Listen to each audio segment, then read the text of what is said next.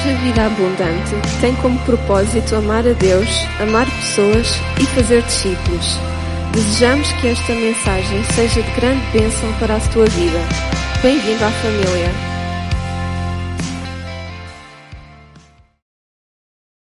Nós estamos numa série de Eu Sou. Ou seja, algumas declarações que Jesus fez, ou que o Evangelho de João, que João relata no seu Evangelho, acerca de Jesus. E temos vindo a falar que o propósito de João era mostrar aos gentios quem é Jesus. Responder essa pergunta. E ele respondeu de forma muito clara: Jesus é Deus. No seu Evangelho ele vem e responde até o que é que esse Jesus veio fazer. E de uma forma muito clara ele vai respondendo e dizendo, ele vem nos dar vida. Ele é a ressurreição e a vida. E quando é que isso vem? É para acontecer? Lá depois da morte? Não, agora. Já neste tempo. Então falámos sobre eu sou o pão da vida. Foi esta declaração de Jesus. Falámos sobre a outra declaração de Jesus. Eu sou a luz do mundo. Falámos sobre eu sou o bom pastor. Eu sou a ressurreição e a vida. E hoje, João 15, Jesus começa a declarar que eu sou a videira verdadeira. Jesus está a dizer, eu sou a verdadeira videira. João capítulo 15, verso 1. Eu vou ler na tradução Almeida, revista e atualizada. Eu sou a videira verdadeira, o meu pai é o agricultor. Todo ramo que estando em mim não der fruto, ele o corta. E todo o que dá fruto limpa para que produza mais fruto ainda já que já, vós já estáis limpos pela palavra que vos tenho falado. Permanecei em mim e eu permanecerei em vós. Como não pode o ramo produzir fruto si mesmo, se não permanecer na videira, assim nem vós o podeis dar, se não permaneceres em mim. Eu sou a videira, vós os ramos. Quem permanece em mim e eu nele, esse dá muito fruto, porque sem mim nada podeis fazer. Se alguém não permanecer em mim, será lançado fora, à semelhança do ramo, e secará. E o apanham e lançam no fogo e o queimam. Se permanecerdes em mim e as minhas palavras permanecerem em vós, pedireis tudo o que quiseres e vos será feito.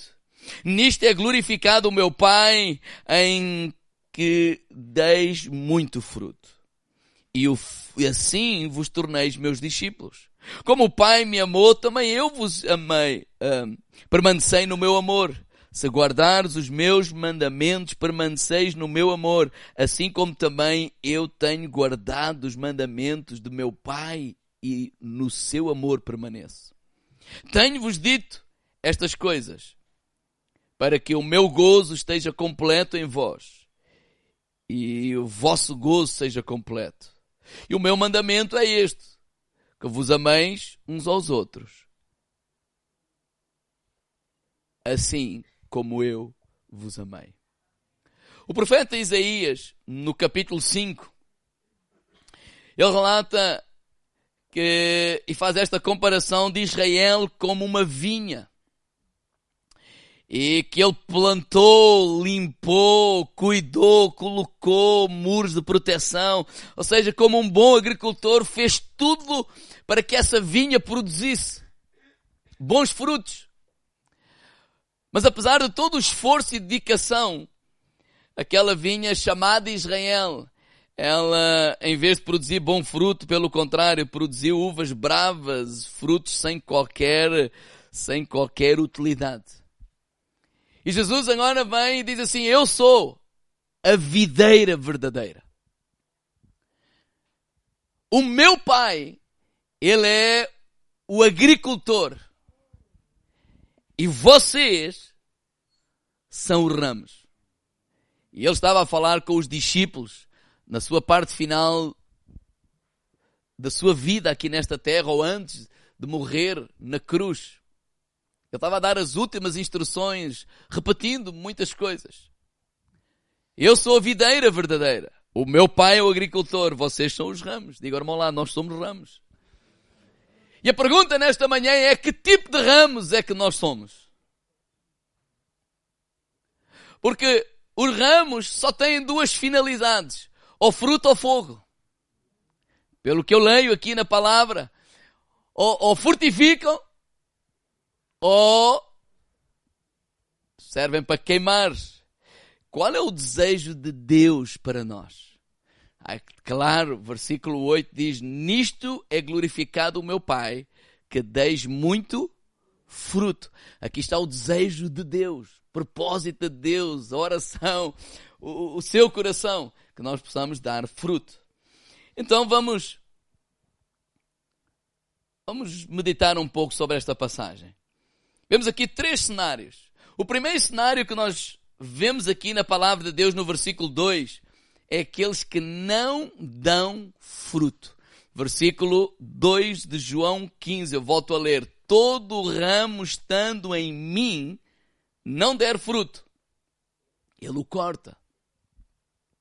Outras traduções dizem vara. Vides. Há três interpretações em relação a este versículo 2.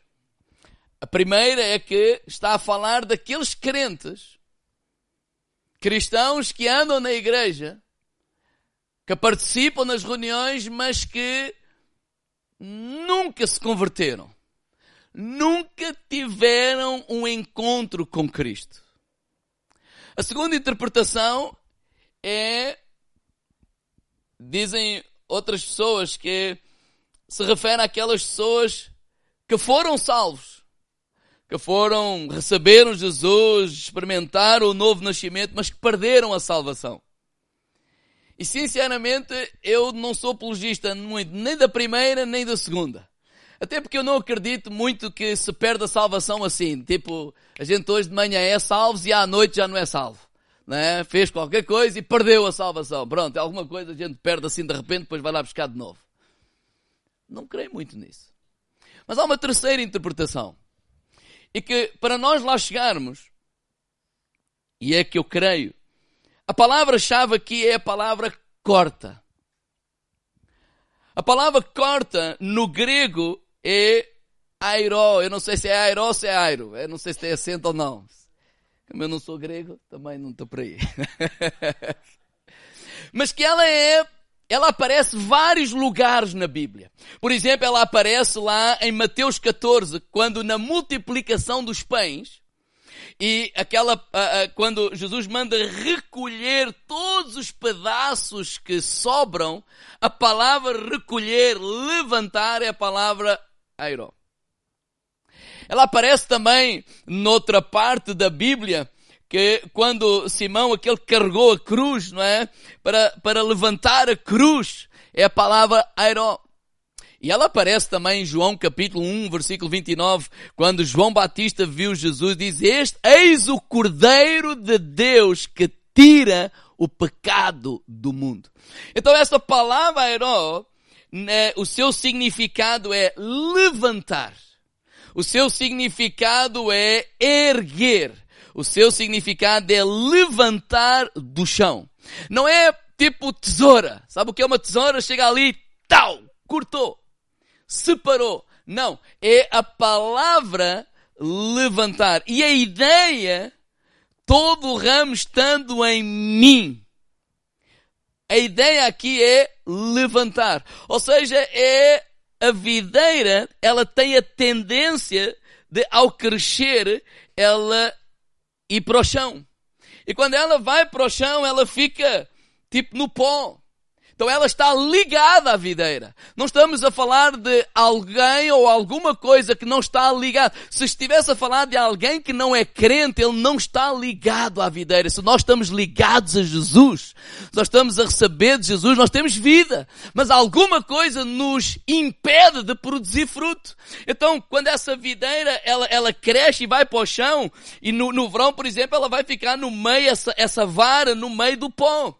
De inverno ela vai ficar no meio da lama. Então essa videira, ela está ligada, essa vara, esse ramo está ligada à videira. Ela tem vida, mas não produz fruto. Por quê? Porque ela está no pó, ela está na lama, ela está no chão e aquilo impede. Então quando eh, eh, esta, esta, eh, esta, esta, quando Jesus se refere, não é o objetivo do agricultor qual é? É de cuidar, é de levantar, é de, é de, é de, é de cuidar da videira para que ela dê mais. Então se ela está ligada ela tem vida. O que é que ele vai fazer? Ele vai erguer. Ele vai trazê-la de novo para cima. E eu quando estava a pensar nisso e quando vi essa, esta palavra no grego, eu eh, recuei 40 anos e quando eu tinha 10 anos, o meu pai, ele tinha Uh, embora não se fosse agricultor, é? ele tinha vinhas. E ele trazia homens para, para fazer a poda, para fazer o sulfatar e essas coisas todas para aí.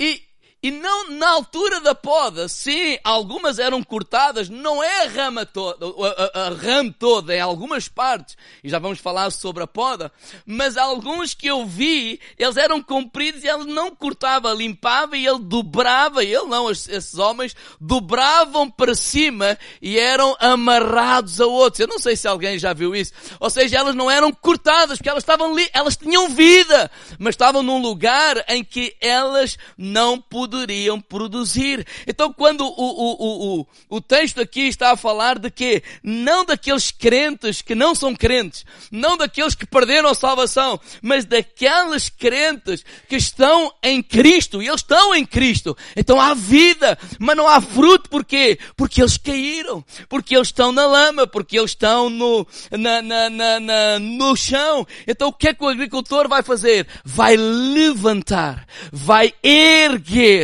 e há muitas pessoas no nosso meio que não dão frutos. E aqueles precisam ser o quê? Levantados, precisam ser erguidos, precisam ser de novo trazidos para cima para não andar lá no chão. E quando fala em levantar, a palavra de Deus é clara. Ela está a falar de quê? Ela está a falar de disciplina. Diga, irmão lá, disciplina disciplina. A disciplina bíblica não é castigo. A disciplina bíblica não é fizeste mal, dá um pontapé, vai embora porque és pecador. Não. A disciplina divina tem um propósito. Trazer de novo, recuperar, restaurar e levar para cima. Então esse grupo de pessoas que não está a dar o que é que Deus quer fazer, quer trazer para cima. Agora a disciplina, Oh, nós não gostamos. E a maneira de nós entendermos isso é entendermos os, o relacionamento entre pais e filhos. E esse é o relacionamento de Deus para conosco. Deus, por vezes, a mão de Deus vai trazer disciplina à nossa vida, mas não é porque Ele não nos ama. Pelo contrário, o que é que diz lá em Hebreus 12, 6? Porque o Senhor corrige o que ama e açoita a qualquer que recebe por filho, se há está a haver disciplina sobre a tua vida, é porque Deus te ama. Deus não te quer perder. Deus não te quer perder para o pecado. Deus não te quer perder para a velha vida. Ele quer te restaurar. Ele quer te trazer de novo. E qual deve ser a nossa atitude quando somos disciplinados? Diga, irmão lado, arrependimento.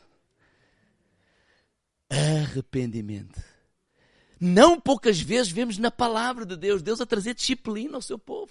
No Velho Testamento, no Novo Testamento. E, e, e qual é o propósito? Destruir o povo? Não, trazê-los de novo abençoá-los, trazê-los para o caminho, dizer não, esse não é o caminho, o caminho não é a lama, o caminho não é o chão, o caminho não é o pecado, o caminho é Cristo. Então a nossa atitude, se estás sob disciplina, é arrependimento. O segundo caso que vemos aqui, versículo 2, é todo o ramo que estando em mim não der fruto, ele corta. E todo o que dá fruto limpa para que produza ainda mais fruto. É aqueles que dão fruto e estão a dar fruto e Deus olha e, e diz assim, eu acho que tu podes dar mais. Até ele vai podar. Limpar é podar. Diga ao irmão lá, a poda. A poda consiste no corte mais ou menos severo das varas para estimular o crescimento dos gomos responsáveis pela futura produção. Estou a ler Evangelho segundo Google. é muito espiritual. É lá o Dr. Google.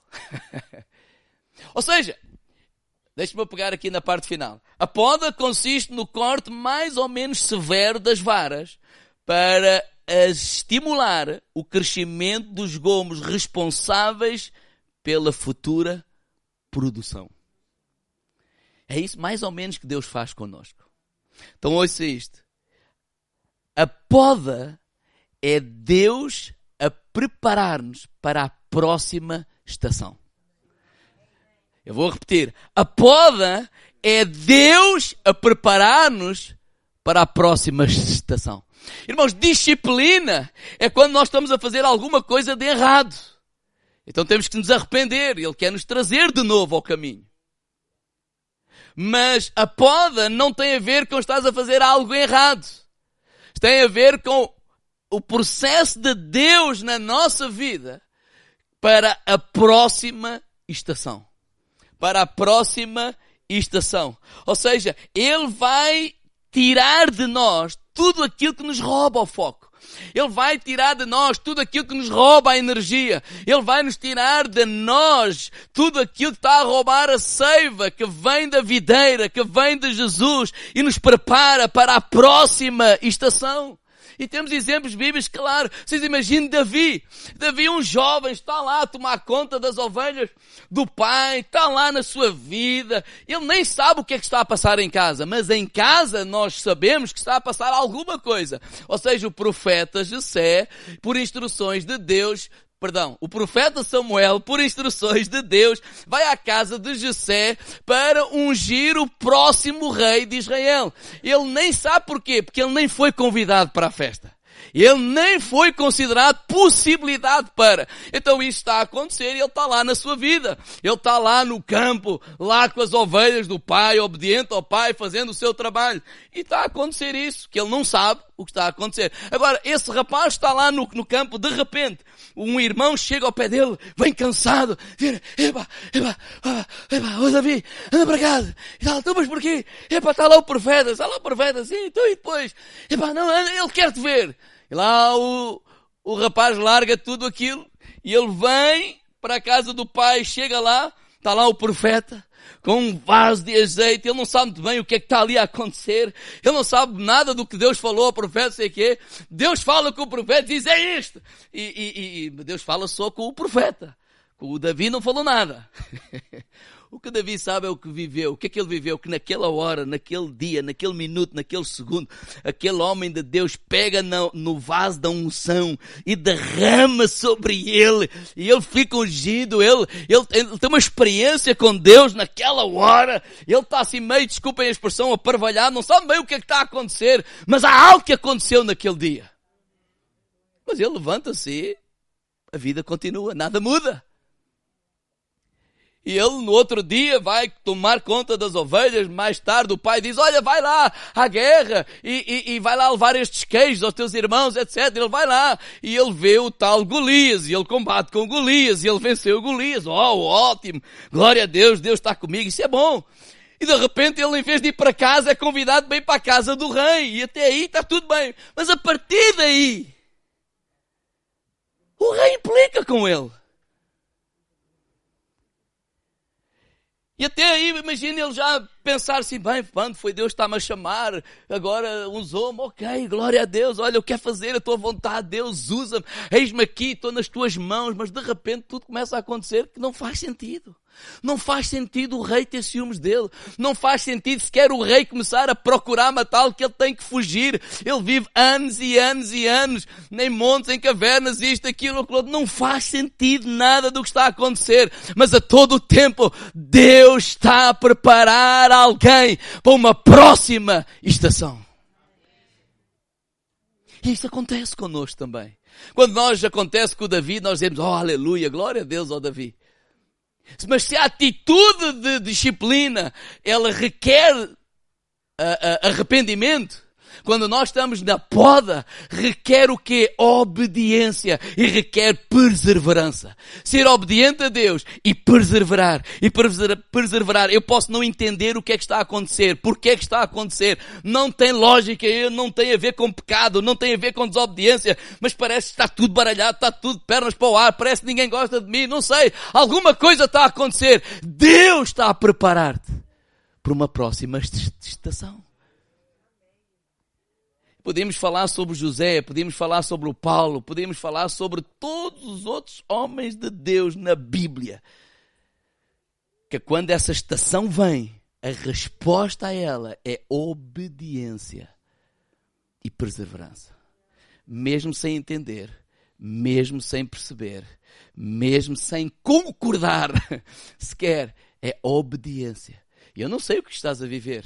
Pode ser um período em que estás a viver sobre a disciplina, há que ter arrependimento, ou pode ser um período que estás a viver que te identificas com o que eu acabei de dizer e pode ser essa, essa poda que está a acontecer. E há aqui um terceiro cenário, versículo 5. Eu sou a videira verdadeira, vós os ramos, quem permanece em mim e eu nele, esse dá muito fruto, porque sem mim nada podeis fazer. É aqueles que dão muito fruto. E aqui a palavra-chave é permanecer. Na verdade, eu escolhi esta, esta, esta versão, uh, outra versão diz está em mim, né? mas eu gosto desta palavra permanecer, porque aqui a palavra-chave é permanecer. Permanecer. O que Jesus está a falar é, queres dar fruto? Permanece. Ele está a falar de quê? De relacionamento. Ele está a falar de quê? Está a falar de intimidade. Ele está a falar de comunhão. Na verdade, é isso que João está a falar e é isso que Jesus tem vindo a falar quando ele fala sobre o bom pastor, que ouve a voz das suas ovelhas, ouve a voz, descer na voz. Porquê? Porque há intimidade, há comunhão, há passar tempo. Por isso há um reconhecer uma voz que é familiar. Então quando ele fala em permanecer, ele está a falar em relacionamento, em intimidade. Nós fomos chamados a ter intimidade com Jesus. Porque só essa intimidade, só essa ligação, não é visitação, não é visitar Jesus, não é visitar a casa de Deus, não é visitar isto, não, não, não.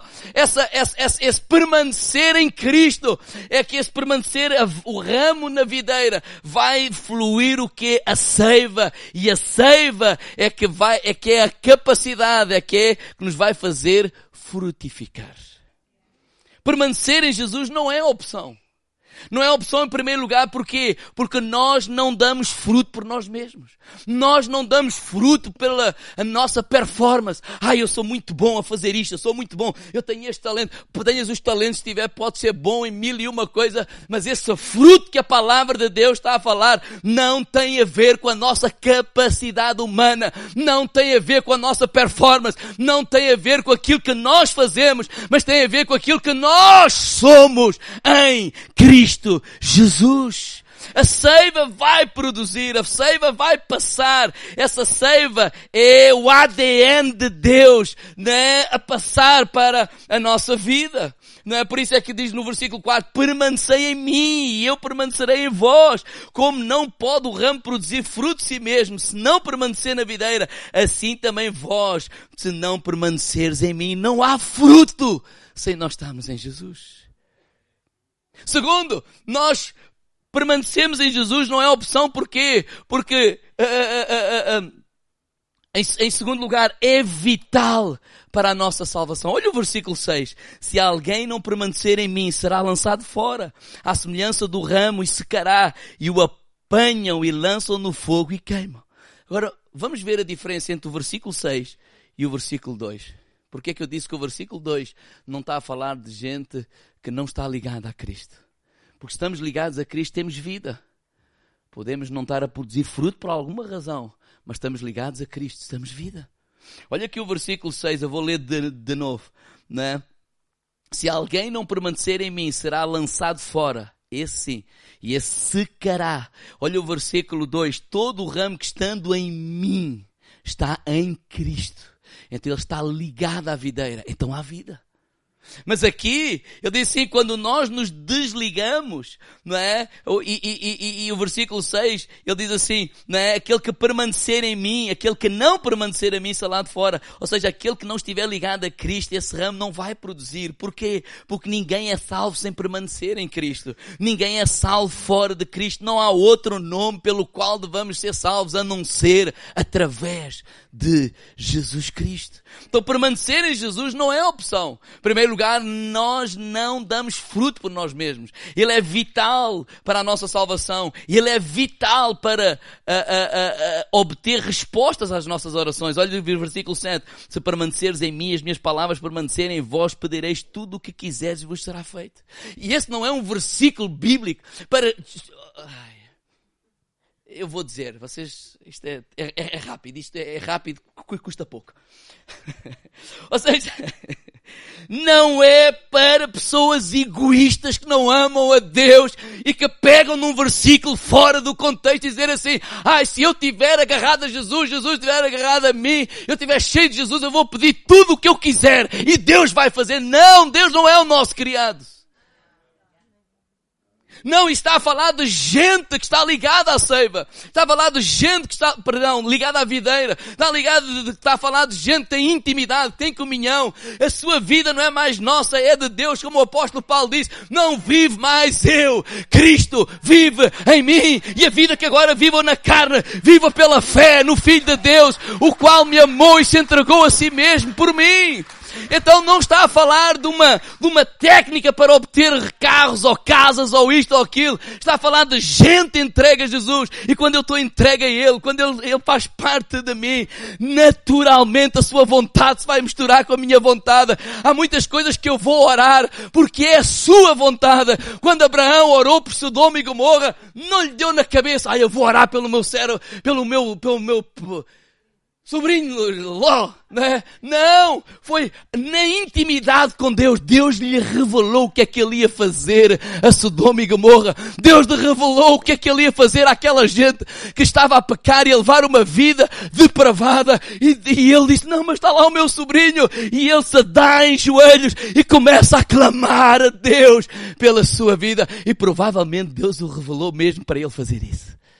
Então está-se a falar de intimidade, de comunhão. Não está a falar de egoísmo. Claro que naturalmente quando nós pedimos isto ou aquilo ou aquilo outro, Deus não tem problema em nos mimar. Deus não tem problema em nos dar. Deus não, não tem problema em nos enriquecer. Deus não tem problema em nada disso. Deus só tem problema quando nós olhamos para essas coisas e fazemos delas o nosso Senhor, o nosso Deus. Esse é o único problema. Mas quando nós reconhecemos que o nosso Senhor, o nosso Deus é Ele.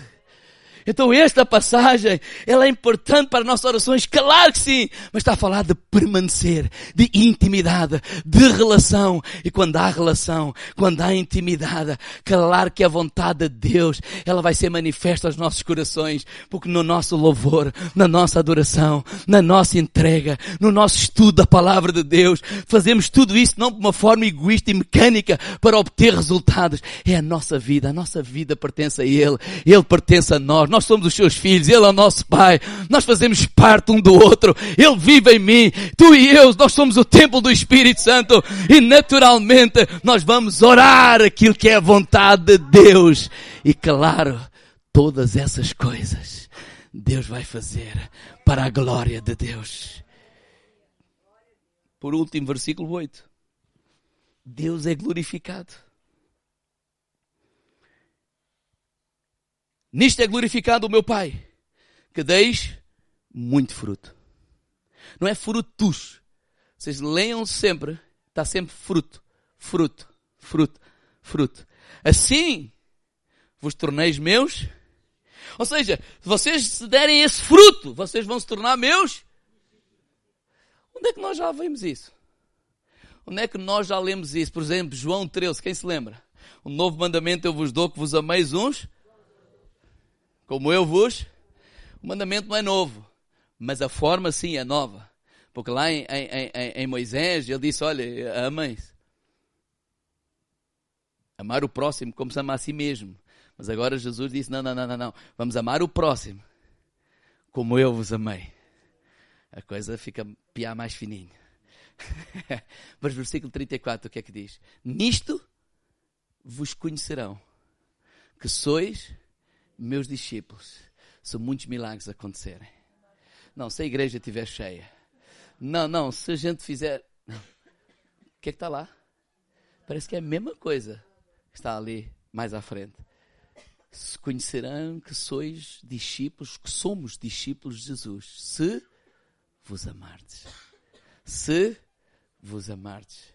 Então, qual é o fruto que Jesus está aqui a falar? É o fruto do Espírito, o amor. O amor. Tanto vamos ler outra vez, versículo 9 a 12, sete vezes.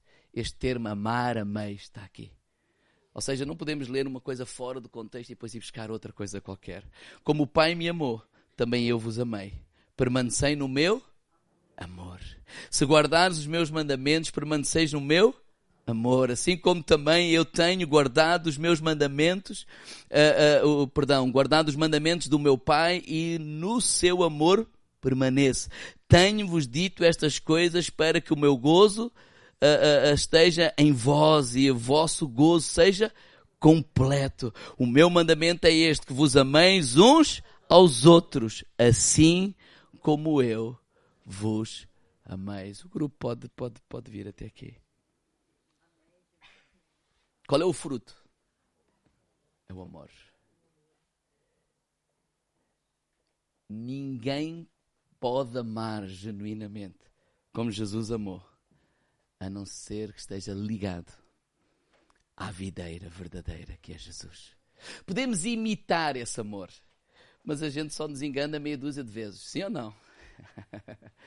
a gente depois percebe. Mas a questão não é a gente reconhecer nada disso, a questão é Qual é a vontade de Deus para, para nós? Eu termino com esta história de Mateus 21. Jesus está com fome. Eles vão, na última semana, está prestes a ir à cruz e eles vão a caminhar. E ele olha para uma figueira. E ele vê a figueira cheia de folhas. Então ele vai lá na expectativa de colher ou de comer o fruto. Porque dizem os estudiosos que primeiro vem o fruto, depois vêm as folhas. Então, a expectativa é de colher fruto. E ele chega lá e não há fruto. E o que é que Jesus faz? Amaldiçoou a figueira. E diz que a figueira ficou seca pela raiz. No outro dia passaram por lá e ficaram, uh, uau!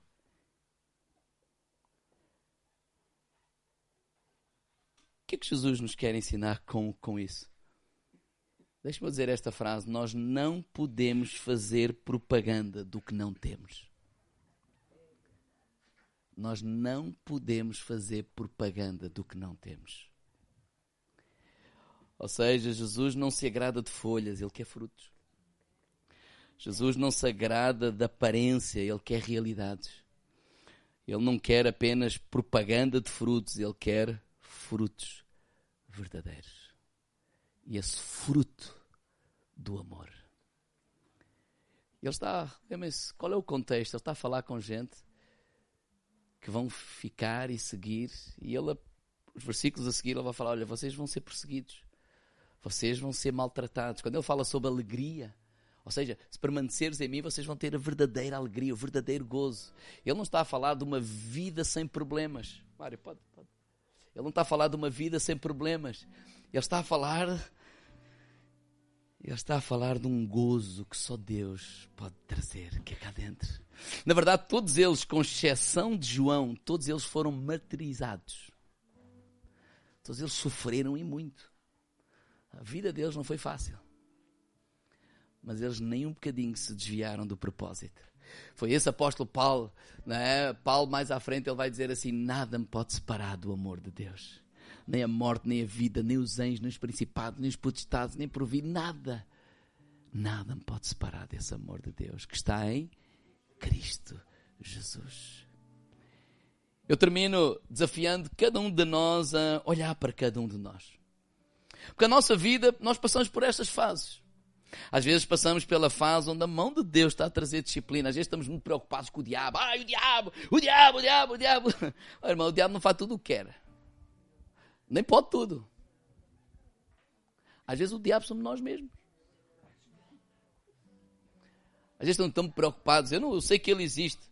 Como eu disse estação, ele é que tem medo de nós, não somos nós que temos medo dele.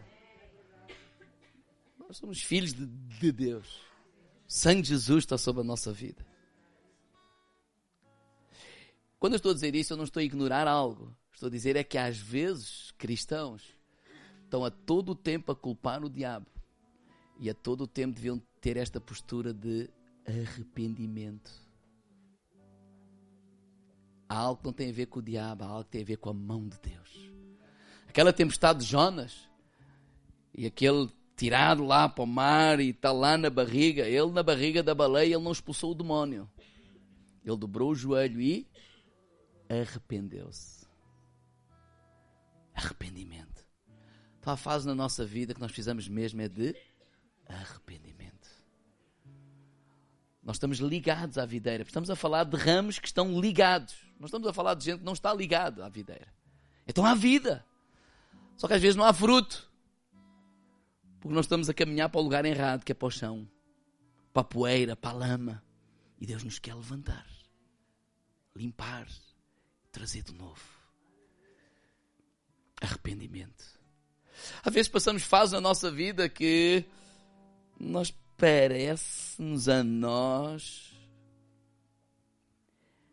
Pai, eu não pequei, não desobedeci, estou a fazer o que é certo. Há promessa de Deus, Deus me falou, eu creio. Parece, parece que a coisa está difícil. Parecemos ali o, José, né? Tem um sonho. Uau, vamos lá! E a seguir ao sonho é rejeitado pelos irmãos, é vendido, vai para o buraco, vai trabalhar como escravo, vai parar à prisão por fazer o que é certo. Né? Porque alguns dizem, olha pastor, a gente satisfazia a mulher e pronto, passava tudo. Não, aí tens a mão de Deus e há que ter que arrependimento. E vai te custar mais.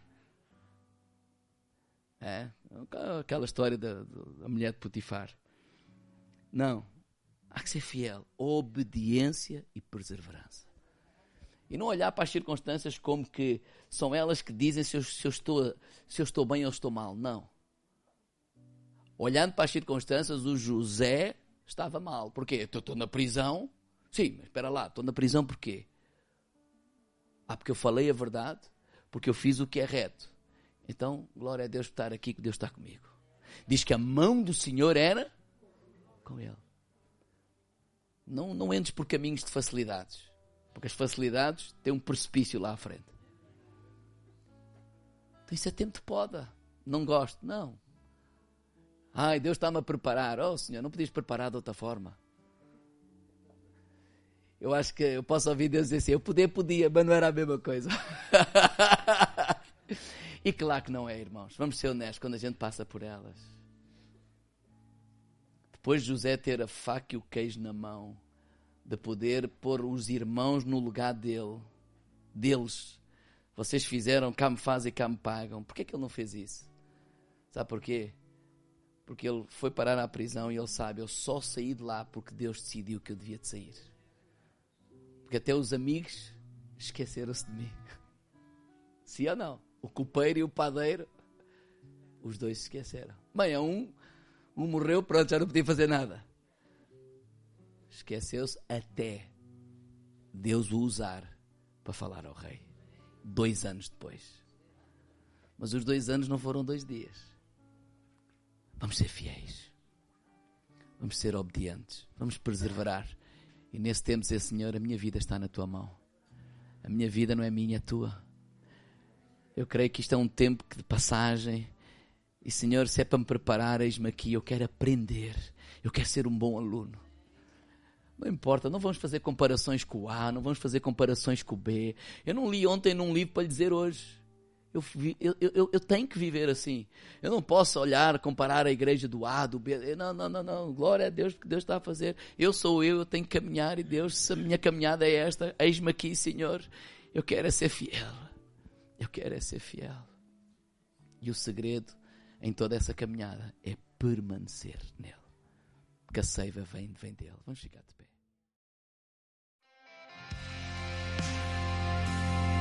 thank